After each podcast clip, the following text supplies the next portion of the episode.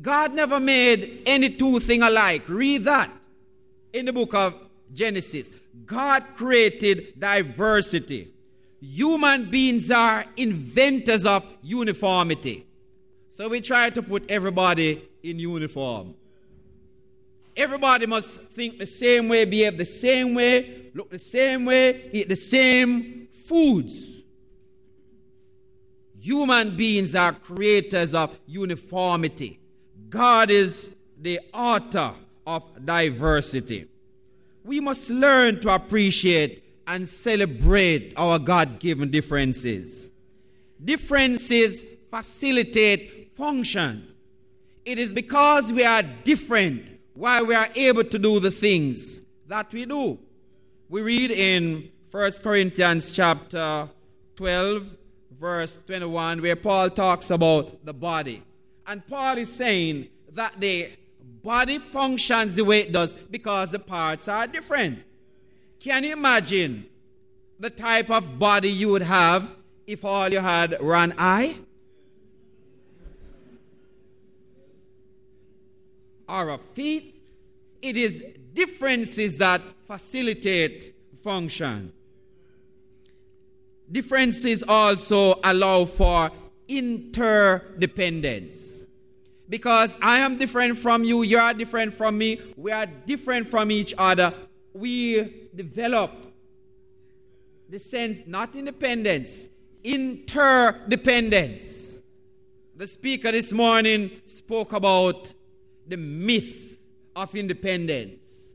We claim that we are independent, yet we can't even go to bed at night and leave our door open. We have to worry about people who are going to take away what we have. We are, we are living in slavery, yet we say that we are independent.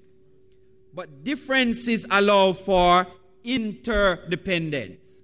Because I am a farmer and you are a doctor, and you can't find time to plant the crops, then you have to, there has to be some interdependence. You have to depend on me to give you your banana. And when I am not well, I have to depend on you to write my prescriptions for me. What do you say? Different differences allow for interdependence. May I suggest to you that the concept of independence may be good for a nation state, but it is like termites in a building when it comes to interpersonal relationships. Can you imagine the, the father or the mother or the child in the family saying, I am independent of my family unit? That's a formula for disaster. No one is an island. No man is an island. Even if he has everything that he needs and wants. And I'm saying that again. No one is an island, even if you have everything that you need and that you want. We have to depend on one another. So learn to appreciate your brother and your sister because he or she is different for you. It is your difference as a disciple that gives you your value and your distinctiveness we lose all our value whenever we lose our difference. And let me illustrate that from the Bible. Jesus said in Matthew chapter 5, verse 14, You are the salt of the earth. And if the salt has lost its saltiness, it is good for nothing. Salt is only valuable when it is different from the thing that it is going to be applied to. Once the salt has lost its saltiness, once it becomes like its environment, it is useless. It is our difference that facilitates our function. It is, it is our difference that gives us our value. What do you say to that? We cannot afford to destroy things and people because they are different from us. Which leads me naturally to my second uh, point. We learn from this lesson that we should not kill each other because we are not identical in every way. The people of Ephraim and Gilead, they're identical. Common culture, common history, same God, they read from the same Bible, all of that. But there was a difference, a minor difference. One could say H in a word and the other couldn't say it. How terrible. My brothers and sisters, let me remind you that a Jamaican is a Jamaican regardless of the political party that he or she supports. A human being is a human being regardless of the pigmentation of the skin. And listen to this. And this one is controversial, but I'm going to say it. And it is going to trouble some of you. And you are going to send me emails. Send me the emails. I'll respond to you. Send me the emails. But this is going to disturb some of you. But think about it. A Christian is a Christian regardless of the preferred day of worship.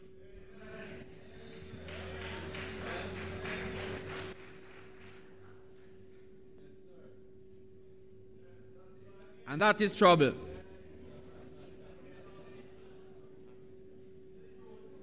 A Christian is a Christian, regardless of the preferred day of worship. No, that doesn't mean that you must not keep the Sabbath day holy. God says you must keep the Sabbath day holy. And Christians are people who do what God says.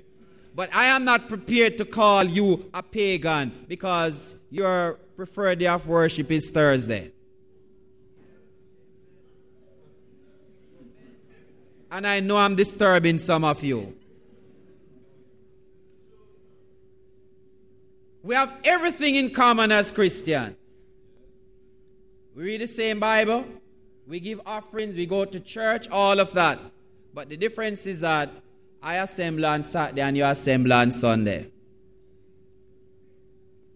It is a difference, but it is not sufficient reason for us to kill one another. I know that is trouble. Whatever it is that sets us apart from each other is no justification for us to destroy the other. Whatever it is. One of the tragedies of the Christian faith is that Christians have not been able to get along with each other. Are you hearing me? And I'm saying this within the context of what is happening, what is going to happen next week. Christians have not been able to get along with each other. This, this is how it was in New Testament times. You read the book of Acts, and you see where a group of Christians are known as Judaizers the first church council was convened, Acts chapter 15, because church members could not get along with each other. Are you with me? We see where the Apostle Paul was always quarreling with the people who knew Jesus personally. It is in the Bible.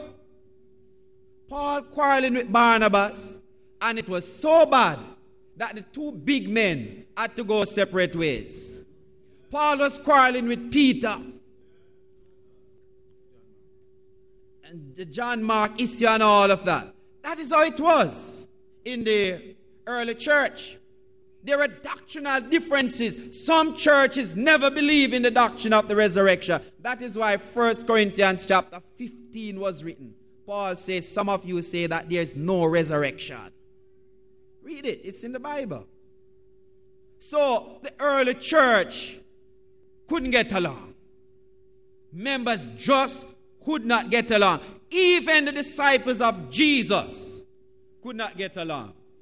And Jesus called a child and put in the midst and said, if you're if you don't if you're not converted and be as little child, then woe be unto you. Those differences played out in the subsequent years after the New Testament era. the gift of prophecy, which we are studying, some Christians believed in an active expression of the gift of prophecy, the Montanists. And they were sidelined and ridiculed and literally pushed out of the church because they believe in prophecy. And some others held the gift of prophecy suspect.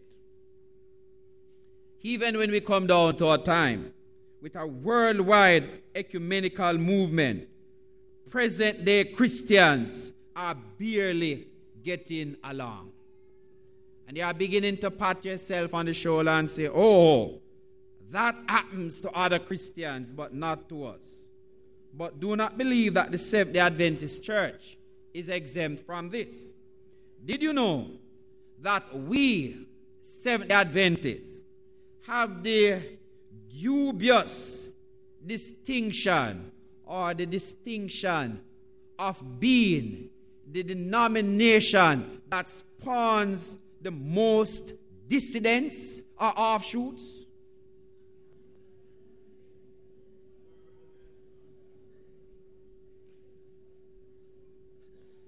I'm disturbing you again. We have the distinction of being the church that gives rise to the most offshoots. Because somebody believes this and somebody doesn't believe it, then we say, Look, you can't be a part of my church. I'm going to kill you. I'm going to put you out. So they go and they start another movement. Now, Rodney King asks a question after the Los Angeles riots Why can't we all get along? Why can't we all get along? Even after 2,000 years of Christian history, the church continues to display its, its destructive talent of creating division out of trivialities. And death is often the result of this. Let me read you an interesting story. I got this from a book called More Light, Less Heat. Listen carefully, very carefully. I was walking in San Francisco. I was walking in San Francisco, Shibboleth. Don't kill me for that. Let me get it right now. I was walking in San Francisco along the Golden Gate Bridge when I saw a man about to jump off. I tried to dissuade him from committing suicide and told him simply that God loves him. A tear came to his eye. I then asked him, Are you a Christian or a Jew or a Hindu or what? He said, I am a Christian. I said, Me too. Protestant or Catholic? Protestant, he replied. Me too, I said. What denomination? Northern Baptist, he said. Well, me too, I said. That's amazing. What a small world. Northern Conservative Baptist or Northern Liberal Baptist? Northern Conservative Baptist, he announced. I said, I don't believe it. What are the chances of that? Me too. Northern Conservative Fundamentalist Baptist or Northern Conservative Reformed Baptist? Northern Conservative Fundamentalist Baptist. Remarkable, I said. Northern Conservative Fundamentalist Great Lakes Region or Northern Conservative Fundamentalist Baptist Eastern Region. Northern Conservative Fundamentalist Baptist Great Lakes region. I said, it is a miracle Northern Conservative Fundamentalist Baptist Great Lakes region of 1879 or Northern Conservative Baptist Great Lakes region of 1912? Northern Conservative Fundamentalist Baptist Great Lakes region of 1912, he answered. Die, heretic, I said, and pushed him off the bridge.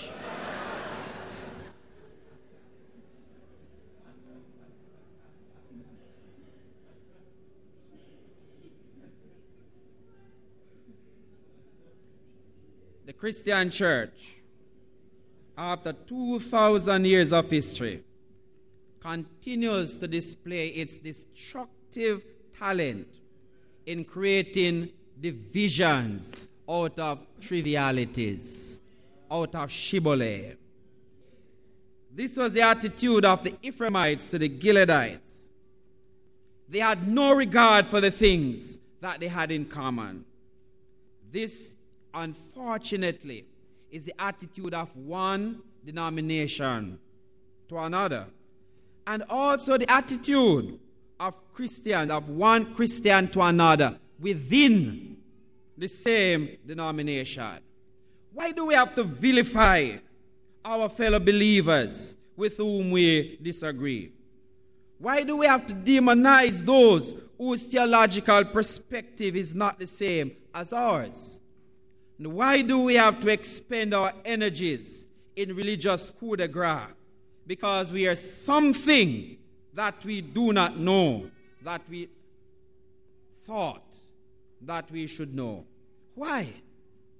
Why can't we all just get along? Somebody wrote this. The effects of the church's high profile fighting have been costly and ugly. It has sapped our strength from the real work of love to which Christ calls us. It has marred the church's witness to the world. It has stained our souls as we have fostered resentment towards others. Fellow Christians have been wounded, are driven out of service. Still others, upon seeing the spiritual violence, have retreated from church involvement, never to return. Why can't we all just get along? This is so very, very sad because God's people have become executioners. They are killing their brothers and sisters and have justified their cruelty and lack of compassion with a shibboleth. Shibboleth. Is there any way out of this undesirable state? And the answer to that is yes. Jesus came to this earth to show that our difference, whether they are minor or major, should not cause us to have differences or to be indifferent towards one another. There is a way out. Jesus met a woman at the well. A Samaritan, did I get that one right? A Samaritan woman a Samaritan woman at the well from a different church. They had a church, they had the Pentateuch, they had a temple, they believed in the Messiah, but they had minor differences. And Jesus said to her, Look, the day is coming when God seeks a people who won't be focusing on the place of worship God is seeking people who will worship Him in spirit and in truth. Put aside the differences. And the woman went to her community and she said, Come, see a man. See a man who told me all that I ever did. And Jesus went there and preached to those outcasts, as it were, and they were won to him. Then we think of the Syrophoenician woman a woman from another nation, despised. She came to Jesus asking for a healing for her daughter. And Jesus used a derogatory term. Jesus literally called her a dog. Literally called her a dog. And we are told by Ellen White that Jesus was just reflecting the attitude of the people around him because these people were despised. They were different. They were members of another church. They were nobodies. They were hellbound. The woman said to her, Lord, even the dogs eat from the crumbs that fall from the table. And Jesus said, Have your crumb, your daughter is healed. What do you say to that? Jesus integrated her. Then there's a good Samaritan, that man. We know the story. Everybody passed by. The Levite looked at him, the priest peeped at him. Everybody passed by. But this despised man, this outcast, he was coming from the bar, the liquor shop. The Bible says he had wine on him. He had a flask in his pocket and he was singing, There's not a friend like the Jerry and Neville. He had liquor on him. And he stopped. And he did what the churchmen did not do. And at the end of the day, Jesus commended him. He said, Which of them do you think was neighbor to him that fell among thieves? And the prejudice was so strong that they wouldn't even call his name. They said, The one who showed mercy.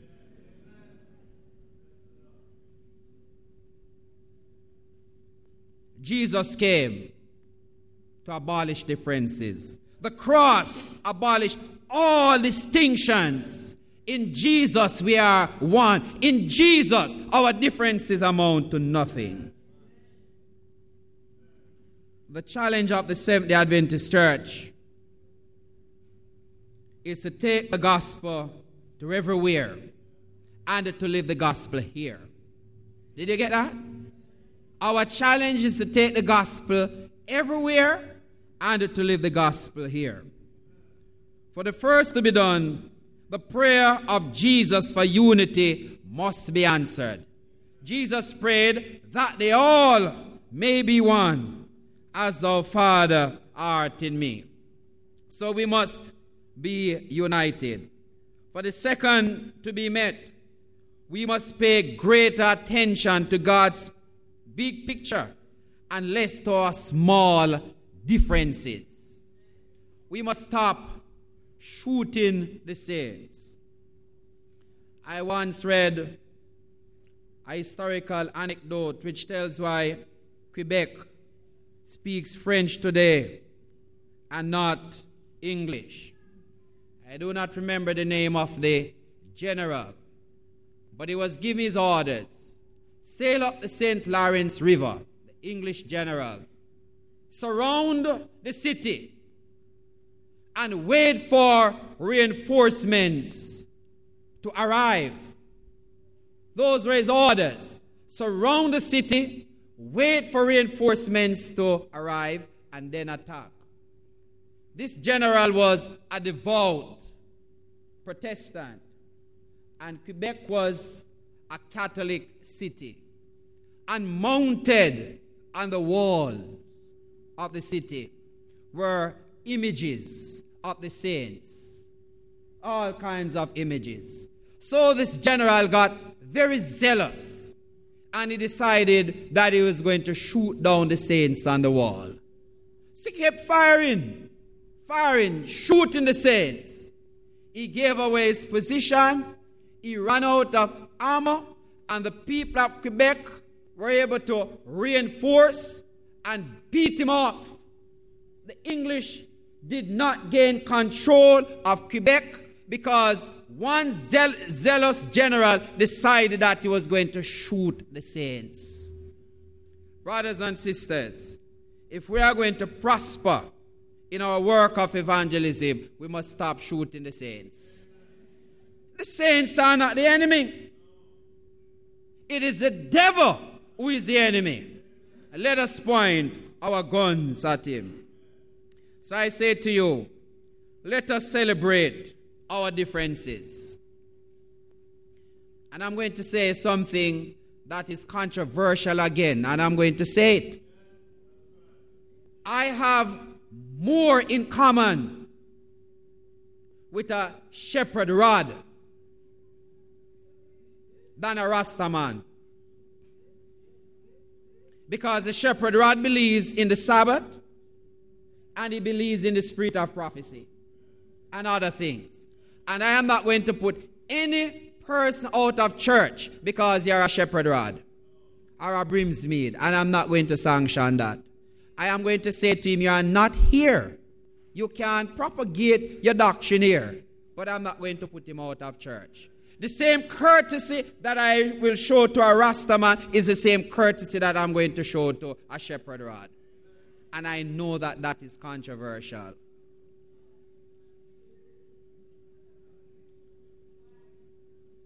Why? My house, says Jesus, shall be called a house of prayer for all people. It doesn't matter the difference that separates you from me.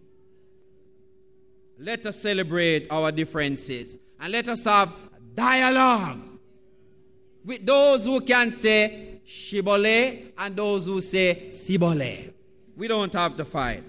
Let us stop killing each other by whatever means we do the killing. And let us enter into a relationship of oneness with Jesus and with one another. Let us stop straining the knot and swallowing the camel. Sometimes we emphasize the little thing, the little bad thing, and the big bad thing escapes us. You with me on that? Are you not? And my brothers and sisters, as we prepare for the footsteps of Jesus Bible seminars, I'd like to let you know that we have the power to determine the character of our church. All of us. Will church be a battlefield where we kill one another? Or will it be the body of Christ? We have the power to make our church. We have the ability to shape it. And I'm saying to you, let us begin by acknowledging differences, by celebrating them rather than fighting over them. Today, we have come to the Jordan. Whether we are Gileadites or Ephraimites, but I'm going to put myself on the side of the Ephraimites. We have come to the Jordan. We are defeated and we are doing our best to make good our escape. We want to cross Jordan to our home and our place of safety. But we have a problem. Satan and his compatriots in arms stand at the fording to ensure that there is no escape and that we all be killed. Satan says to us, Say, Shibboleth. And let me tell you this we are dead meat, all of us, as long as Satan is the evaluator. Because no matter how well you pronounce the word, Satan will never say that you are right. We can never get it right for him. But listen to some advice. Do not attempt to pronounce any word that the devil tells you. Whenever the devil tells you to say Shibboleth, just shout the name Jesus. That's all you need to do. Say Jesus. There is no other name given under heaven whereby men may be saved but the name of Jesus. We are not saved by Shibboleth although Shibboleth saved some of the Ephraimites, we are saved by the name of Jesus. Songwriter says, Jesus. Oh, how sweet the name. Another one says, There's no other name like Jesus. Tis the dearest name we know. And still another says, Take the name of Jesus with you. Child of sorrow and of woe, it will joy and give you. Take it then wherever you go. So, all hail the power of Jesus' name. Let angels prostrate fall. The powers of darkness quake when that sweet chant they hear. Let us say the name of Jesus. In him is life, in him is hope, in him is deliverance, in him is redemption.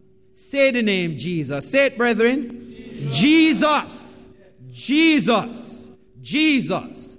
There's no other name under heaven whereby human beings are saved. In Jesus, we are one. We are different, yet we are one. Let us celebrate our oneness. Let us celebrate our difference and let us march forward as soldiers in the army of God. Victory is assured. March on.